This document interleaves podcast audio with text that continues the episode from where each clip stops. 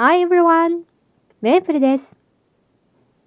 先週末はハロウィンでした。今年はできるのかな？どうなのかな？なんて思っていましたが、あまずは昨年のお話をさせてください。去年はアメリカで初めてのハロウィンだったんですが、息子のクラスメートのお母さんが、うちの近所はハロウィンで有名なエリアだから遊びにおいでと誘ってくれたので、せっかくの機会だし、本場のハロウィンを体験したいと思い、そのお友達のお家に行って、ハロウィンパーティーとトリックアトリーディングをしました。さすが有名なエリアということだけあって、人も多かったですし、アミューズメントパークかっていうぐらい本格的な飾りやライトアップでとても楽しかったです。そして今年です。コロナもあるので、我が家は自宅で過ごすことにして、トリックアトリーディングは近所もありました。去年家にいなかったので、普段うちの近所がどんなハロウィンをやっているのかはわからないんですが、今年私が体験した限りでは、割と質素というか、こじんまりとした感じでした。昨年参加したエリアがかなり華やかだったということもあって、ちょっと寂しい感じもありましたが、今の状況を考えると、人も少なく、密になる状態も避けられたので、ちょうどいい形だったかなと感じました。あと、これはものすごい主観なんですが、昨年も思ったんですけど、意外と、トリックトリーって言わないんだなと思いました。どちらかというと、ハッピーハロウィンの方がよく聞いた印象です。ちゃんと調べたわけではなく、あくまでも体験したというだけなんですが、トリックアトリーディングの形式は大きく分けて3つある気がします。まず1つ目。玄関のポーチにお菓子を置くスタイル。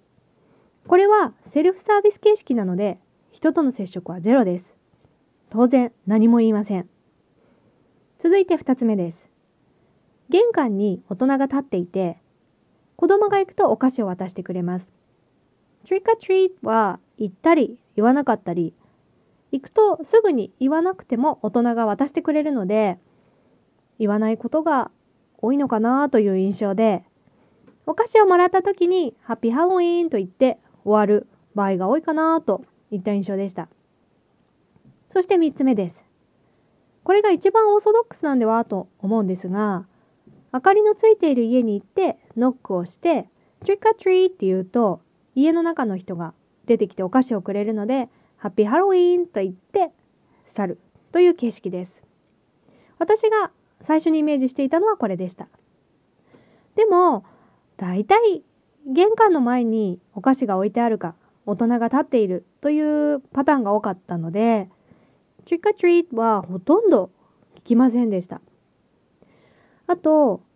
暗黙のルールと言いますか、参加しない家は玄関の明かりを消しておきます。明かりがついている家は来ても OK という合図だそうです。もちろん、地域柄とかエリアによっても違うと思いますが、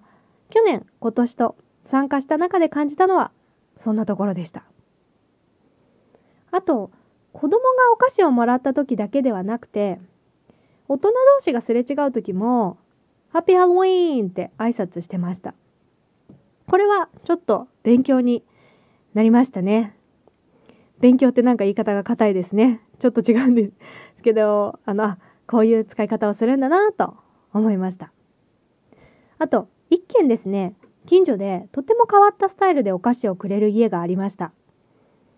2階のベランダから1階の庭にロープがつながれていて、トリックアトリーって言うと、地上にあるバケツがスルスルスルーっと2階のベランダまで上がっていって、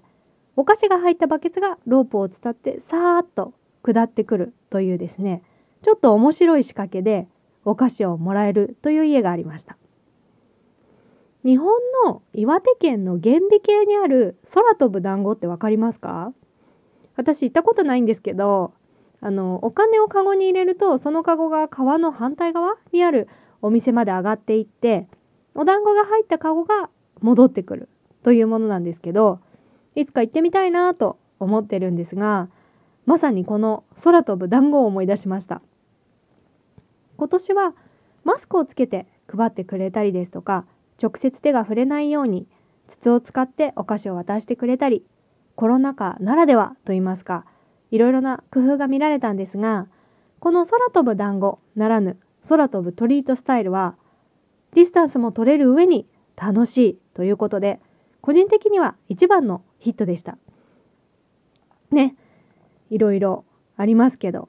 こうやってネガティブな状況を楽しく切り抜ける工夫といいますかその心の持ち方ですね。それがとっても素敵だなと思って私もそうした気持ちを持てる人でありたいなと思いました。はい。というわけで今日は以上なんですが前回ゴーダーサイさんをゲストにお迎えして配信した回でノートの話題が出てきたんですけどノートコメントできますよってお話ししてしまったんですがアカウントを持っている方だけがコメントできるということでちょっと間違った情報をお伝えしてしまいました。大変失礼しました。こういうのをねあの教えてくださる方がいるんです。本当にありがたいです。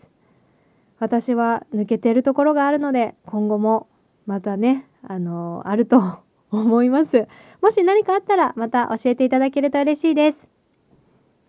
それでは、メイプルのラジオごっこ、お付き合いいただきありがとうございました。次回もぜひよろしくお願いします。Have a good one!